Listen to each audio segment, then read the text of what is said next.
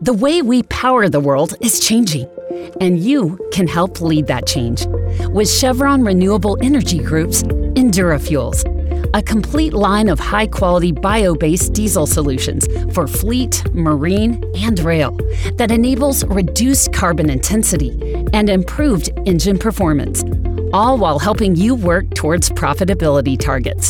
Join us as we lead the way toward a lower carbon future now. There is over a trillion dollars of waste in supply chains today. The net zero carbon emission is something that corporates are taking very seriously. To meet these objectives, they're going to have to take into consideration. Hey, and welcome back to another episode of Net Zero Carbon, the show here at FreightWaves where we focus on decarbonization through a lens of freight, fuels, and energy. Today, I've got the pleasure of being joined once again by Serge Schamschula, head of ecosystem at Transporeon, and welcoming a first-timer to the show, Marcelo Marcal, Logistics Purchasing Director for Electrolux Group, focusing in Europe. Hi, guys. Thanks for joining. Thanks for receiving us, Tyler. It's a great pleasure. I was waiting for that. Thanks for the invitation, Madam. My pleasure. I think this is going to be a really good episode. We've we've had Transporeon on in the past. We've looked at some different products and offerings, um, and you guys have done a wonderful job evangelizing sustainability across the entire supply chain for freight and logistics. Um, this is the first time, though, we get to bring on a customer and hear from a customer-facing story exactly what the focuses are and how we're delivering on these, you know, very ambitious goals in many cases. So why don't we start there? Why don't we let Marcelo give a little bit of a background on your role, Electrolux, and where you guys are focusing specifically on decarbonization and freight and logistics? Thank you, Tyron. Yeah, I'd like to start with the Electrolux Group because we would like to call ourselves a global appliance company that has uh, been shaped living for the better for the last one hundred years. Yes. So our area is to reinvent taste, care, and well-being experience to make the life of our consumers better. And we, we have some strategic drivers which are act sustainable, create better experience, experiences, and our people.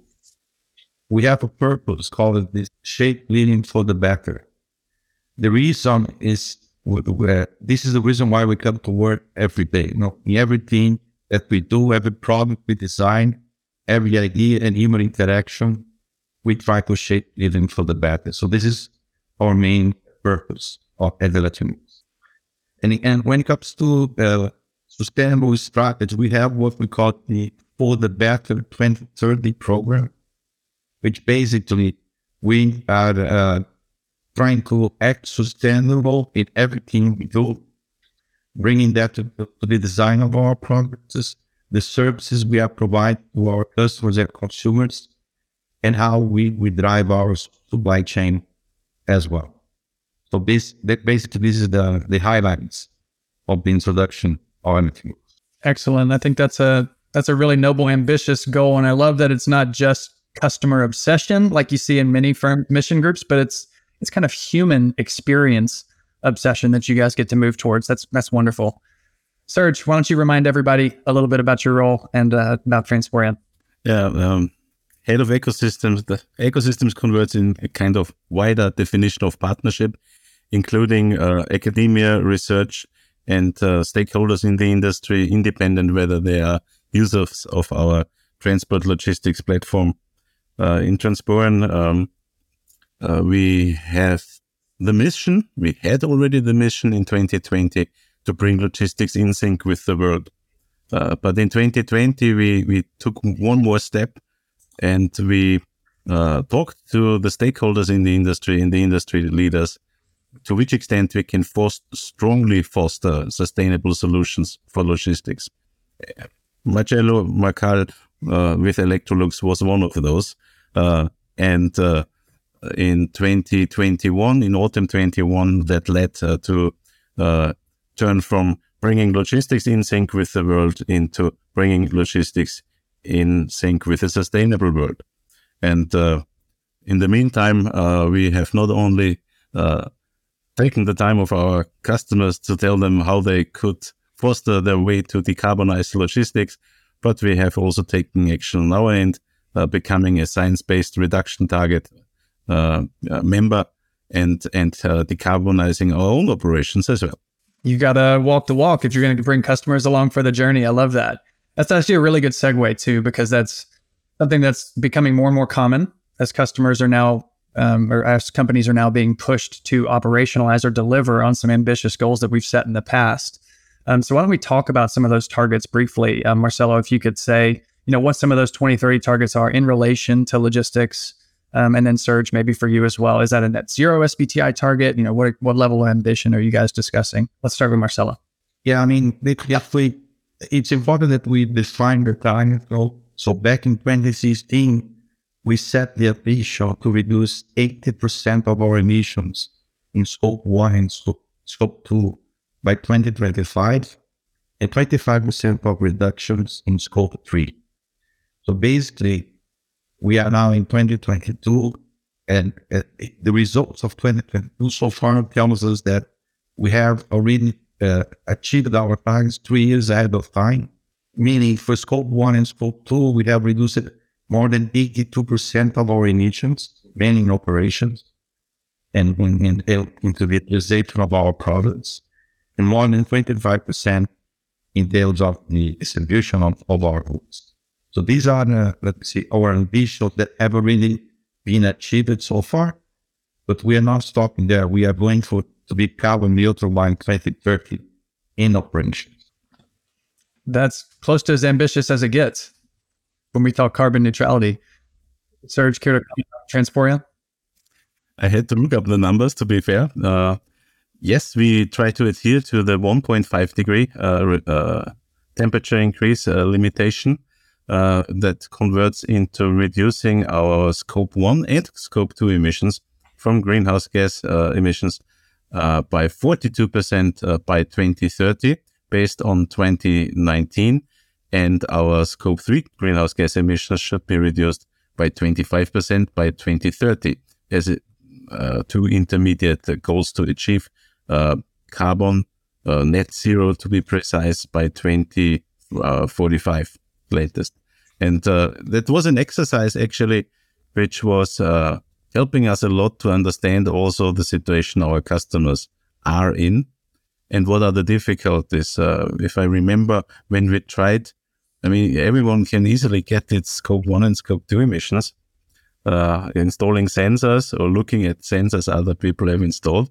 Once you get to your scope three emissions, you get, you're going to get blind from one moment to the other. Uh, that was really exciting to see. And the other thing is, uh, in the first instance, we thought it's only us, uh, an I T supply chain, uh, Uh, company uh, which has eighty-four percent of uh, scope three emissions, such a huge amount of. In the meantime, I learned that the average of the industry is eighty, uh, uh, including including the chemical industry. So quite a lot of interesting learnings at our end.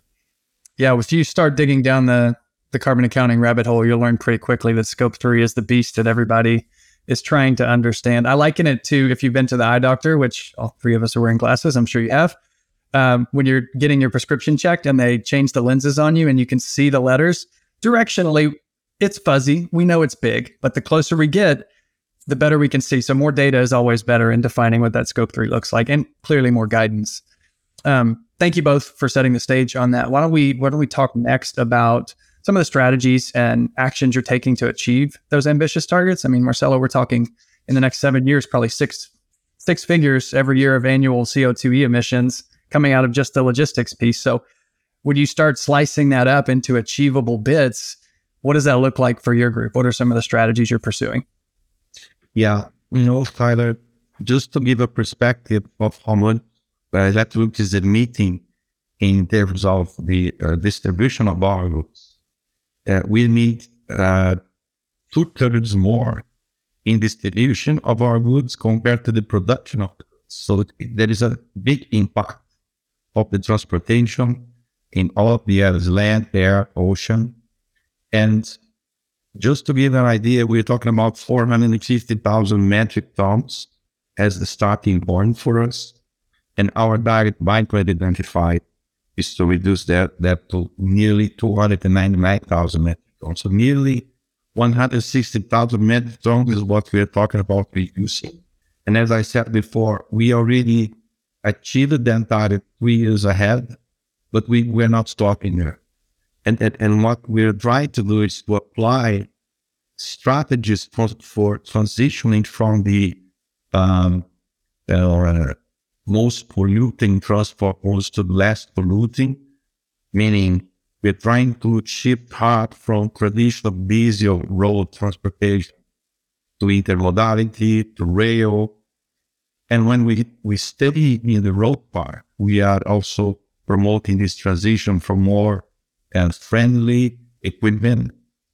Oh, we've been uh, utilizing electric trucks since twenty nineteen at the Electrolux, and now we have, we are heavily investing in the supply base so they can make this transition to more sustainable vehicles like the biodiesel, the H V O, the bio L N G trucks, and and we are uh, succeeding at that not only in Europe but on a global basis. Those are all important initiatives. Serge, do you care to comment on a few of those strategies? I know we'll plug our friends over at um, at G L E C, just coming off Smart Freight Week recently. All of those things that Marcelo was mentioning are, are clearly high on the importance of shippers. How, do, how would you care to comment on how we're doing at achieving some of those? Uh, indeed. So uh, well, maybe I can uh, answer uh, from two different angles. The one, the one is uh, how we frame uh, these undertakings, and maybe a bit of, of impression from last week's Smart Freight Week, yeah. um, and how the industry reacts. Uh, so on one hand, we have to decarbonize, we have on one hand these long-term solutions. Uh, and I do count uh, alternative vehicles and fuels and energy uh, sources, uh, including the infrastructure and the financing into the long-term solutions. Uh, for example, in Europe, trucks which will be still able to be to come into operations, uh, so I C E, internal combustion engine uh, based trucks, uh, in twenty thirty-five they will operate for another seventeen years on average. So this is not not something short term. Also, uh, serial production of uh, electric vehicles starts in twenty twenty-seven. So last year, for example, only five thousand electric uh, H G Vs have been uh, registered. Uh, I know it appears that there were much more than those, but this uh, more like every social media post equals one truck, electric truck. Uh, so this is a long-term thing, an important thing. It's part of the solution. It's just not the only solution, so to speak. And uh, shift, enabling uh, a stronger rail and intermodal network or a strategic network optimization are other long-term solutions. And then then we have these short-term abatement solutions, as the World Economic Forum is calling them. And the importance of those is that uh, uh, until these uh, long-term solutions uh, come into effect, all the emissions going into our atmosphere will stay there. So what is the difference if we if we act now or if we wait? The difference is one-third of the entire Uh, uh, balance sheet of our greenhouse gas emissions, one third, which is not going to disappear from one moment to the other, even if we reach net zero uh, at twenty fifty, for example. And therefore, these short-term abatement solutions are needed, and actually we need to take action here as we speak. Uh, so most of these, uh, not all, are related to digitalization and or based on digitalization. Uh, and it starts with tactical and operational level, like route and load optimization, uh, empty mile reduction, demurrage uh, reduction. Eco driving is uh, free of any digital solution as we speak, for example, uh, but also collaborative sourcing, execution uh, of modal shift, and procurement and emission uh, combinations. Um, so this is this is more or less uh, what I see, uh, how how I frame that. Uh, going back into the Smart Freight Week, uh, I found two, uh, I would say, directions uh, as a result of that. The one more from the shipper side. Many shippers are very much focused on the uh, conversion from this internal combustion engine to alternative uh, energy-driven trucks in particular. Uh, as said, that's nice. But it's not a golden ticket. It's not going to solve all the problems on it on itself, uh, apart from nitty-gritty details which don't need, which shouldn't be ignored. But it's only part of the solution, and it's And that solution comes into effect very late stage only. And the other thing which I heard from large logistics service providers, that was a bit disappointing. There was a lady, and I'm not going to to to uh, quote the the company name, of course, but the large leading uh, logistics service provider on the globe said, more or less, like, we don't have any idea who is doing our transports, which we do subcontract, what happens there, how we can decarbonize. We have pretty much no chance to do so. So uh, let's buy carbon credits to the extent possible. That's all we can do, which I don't think is the way forward, in all fairness. So having having tried to give you two answers on one question. That's a great one. We could take that a million different directions. I'll comment on just a couple things. One, um, we won't even go down the rabbit hole of carbon credits, but I that's a whole conversation. I see some value uh, in interim offsetting, but I also see lots of risks, obviously. Um, it's interesting to hear that that's part of the conversation. And I will say, you mentioned a few things that are super important. One, collaboration. I think that's part of the reason for this call, right? Discussing how Transporeon and Electrolux are working together to achieve some of these targets. But it doesn't just require a long-term, let's wait and see what happens. If I'm trying to lose weight, I can't plan on losing that last twenty pounds on the last day of the diet plan. I've got to change my behavior on the front end and and work with my constituents, my trainer, my family, the grocer. There's lots of people that are going to have a responsibility for helping me in that, even though the effort is my own. So let's talk a little bit kind of with that framing, Marcelo, like, what's changing within your purchasing, or what would you like to see changing from your suppliers to help you guys move faster on your decarbonization plan? And I'll, I'll tee up one more question as a subset to that. We have to be able to track those changes, right? In that in that analogy, I've got to have a scale so I can track my results. What are some of the ways we're engaging with our suppliers to be able to track progress? Well, that's actually a great question, Phylum. Um, when it comes to purchasing strategies, um, as we have this long-term target, so we are also thinking long-term when we are selecting our suppliers. So basically, Uh, we're not selecting a supplier to stay with us for a couple of years. Instead, if we are asking these suppliers to invest in new technologies, less impact in terms of emissions, they also need to have the uh, security that they will do invest and they will stay with us for long years. And that is about what, what's happening. So one thing is to select suppliers that have the profile to invest in this new technology. And the other thing is to work with them to select which is the best option for the decarbonization. You're talking about your diet, you know? So our feet, in order to cut our, our fat, the biggest cut we are doing through intermodality and rail, that's for sure.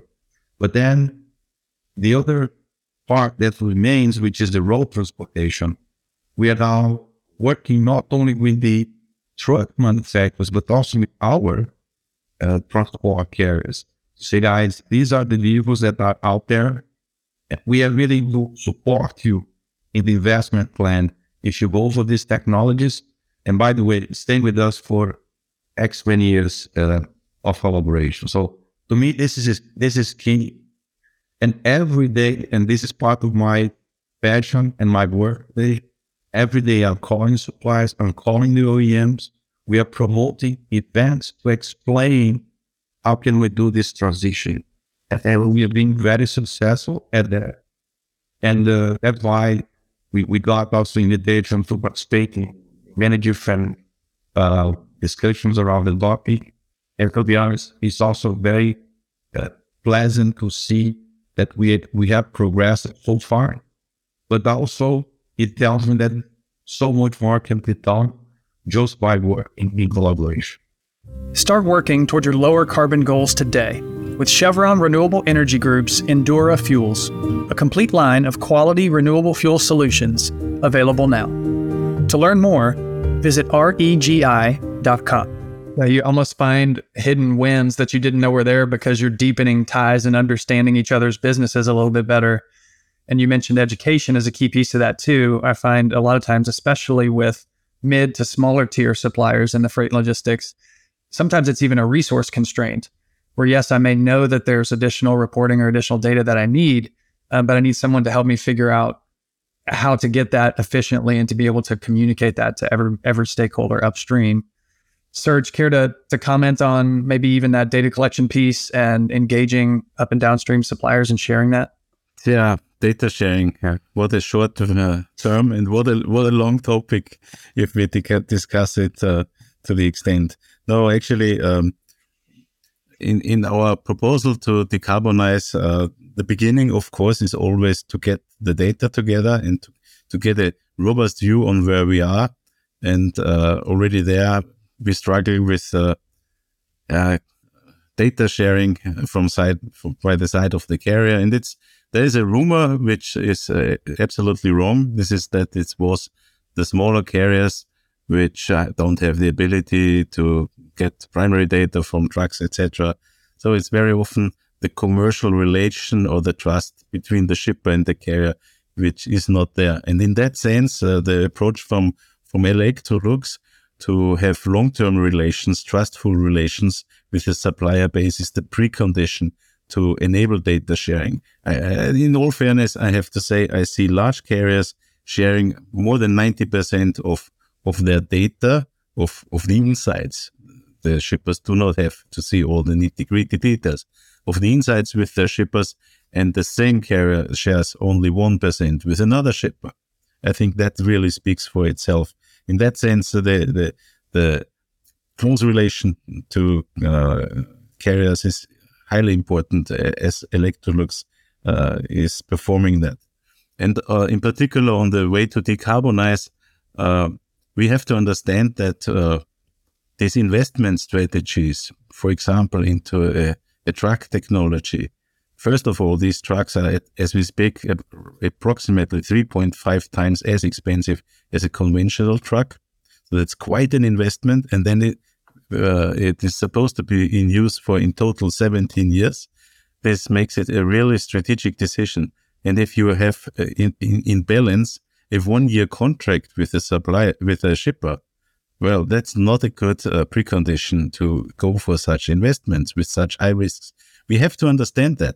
And there are uh, also uh, some financial institutions which try to help both shippers and logistics service providers to, to find a good balance between the risk and the investment, because that is really needed. Otherwise, uh, we we are on the wrong page if we just want to wait uh, for the carriers to move on their own without any coverage from the shipper side. Yeah, a lot to unpack there, um, especially on the equipment and the technology piece. Depths of relationships, financing constraints. Um, but that's going to have to be another show because we just don't have time to dive into that one. I would love to make sure we come back and, and hear from Marcelo. Um, what's next? Meaning we've, we've got a strategy, we've got targets, we are engaging, we're actively engaging.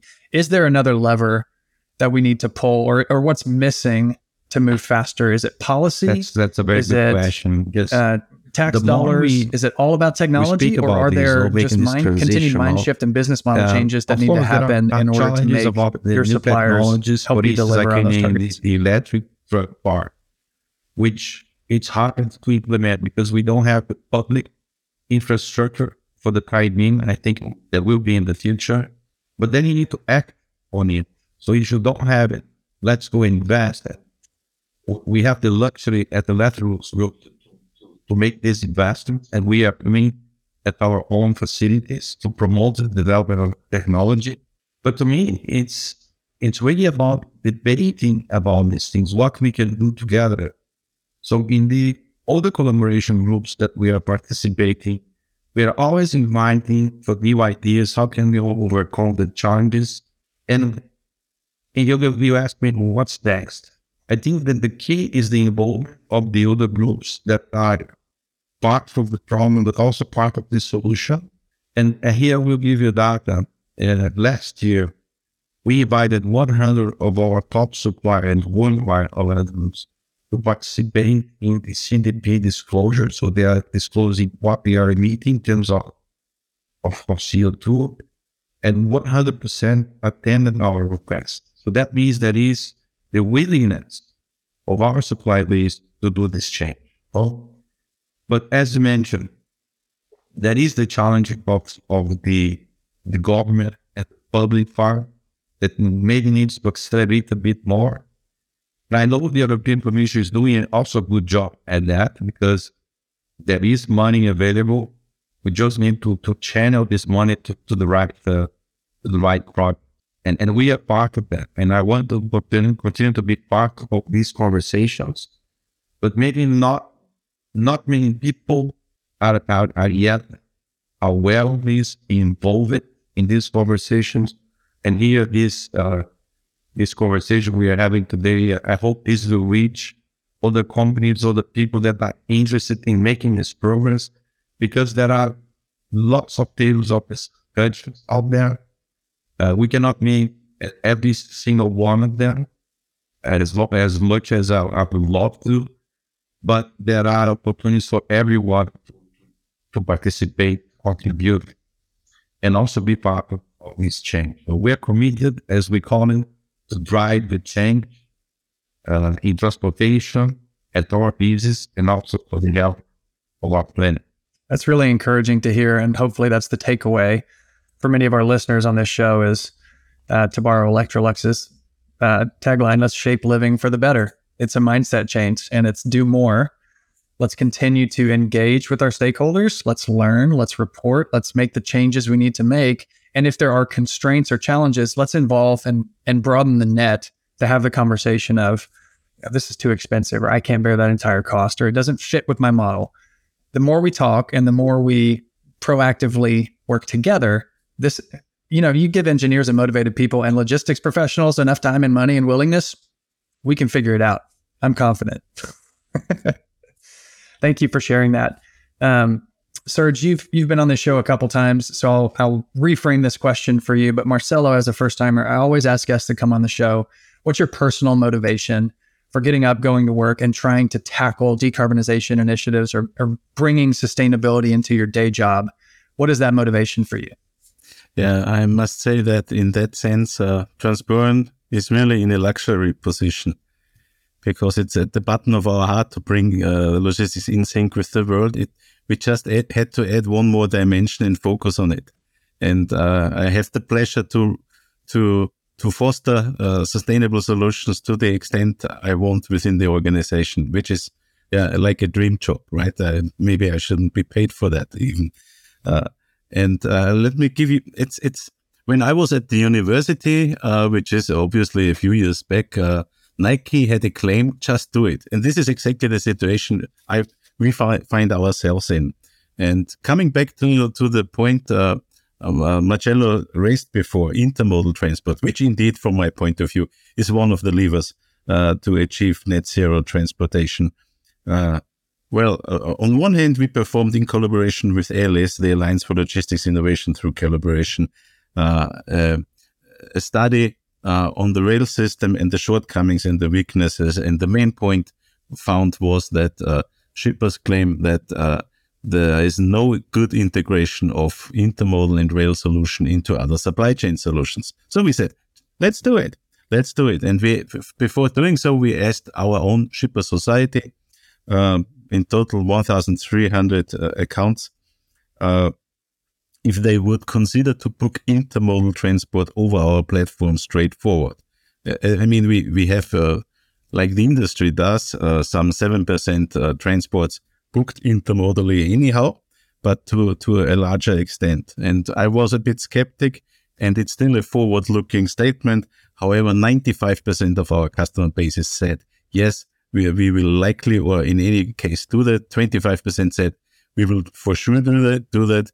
The other seventy percent said we will very likely do that. Only five percent said probably we would not do so. And then we asked them how much of your volume would be concerned.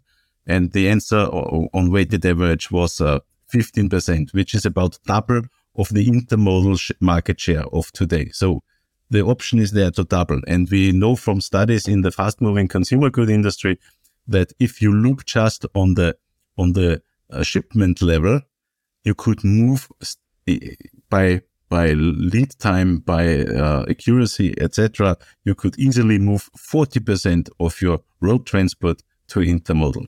Uh, we just don't do it because we are stuck in old habits, in old school approaches where we make a tender and four years later we still execute all the transports on what on the same lane as we as we defined it in the very beginning. It all goes road if we once found a shipment which is was super urgent, and we want to make an end for that to that. So our goal was to facilitate to facilitate our shippers booking intermodal transport over our platform.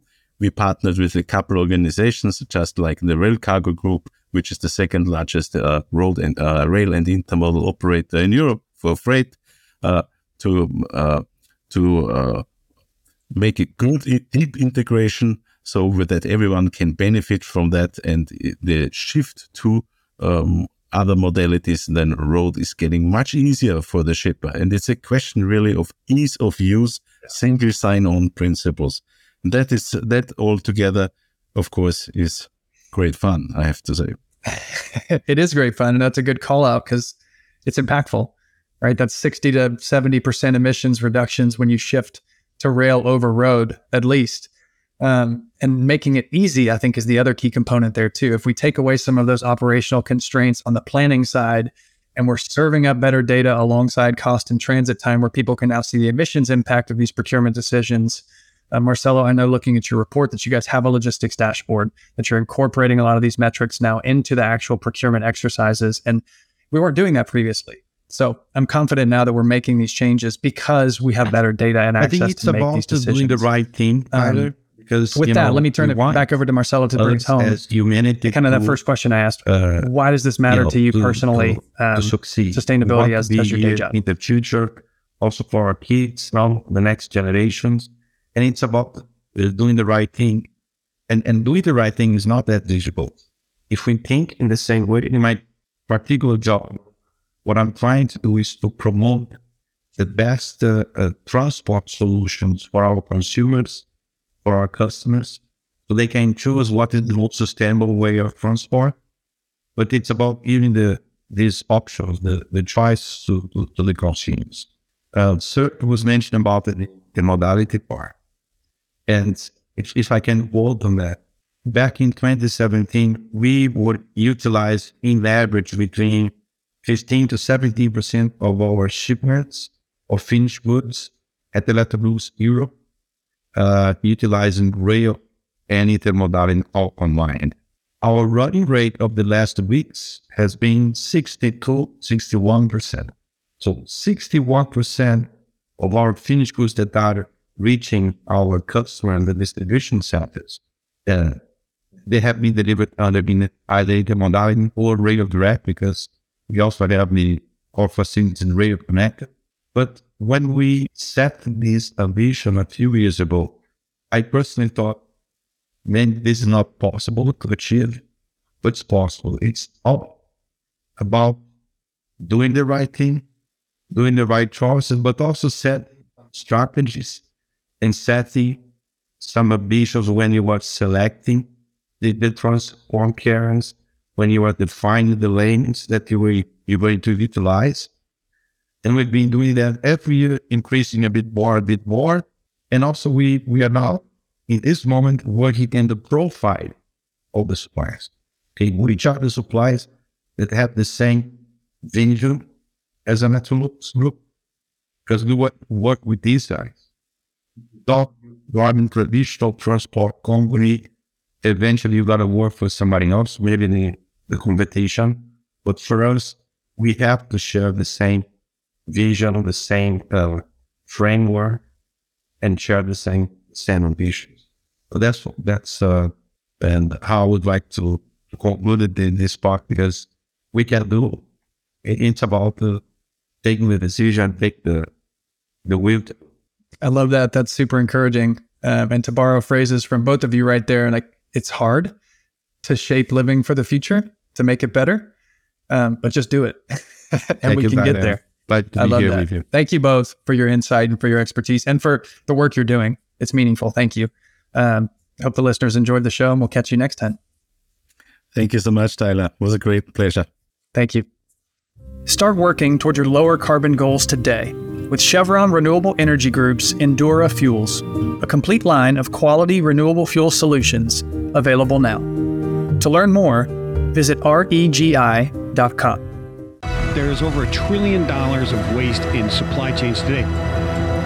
The net zero carbon emission is something that corporates are taking very seriously. To meet these objectives, they're going to have to take into consideration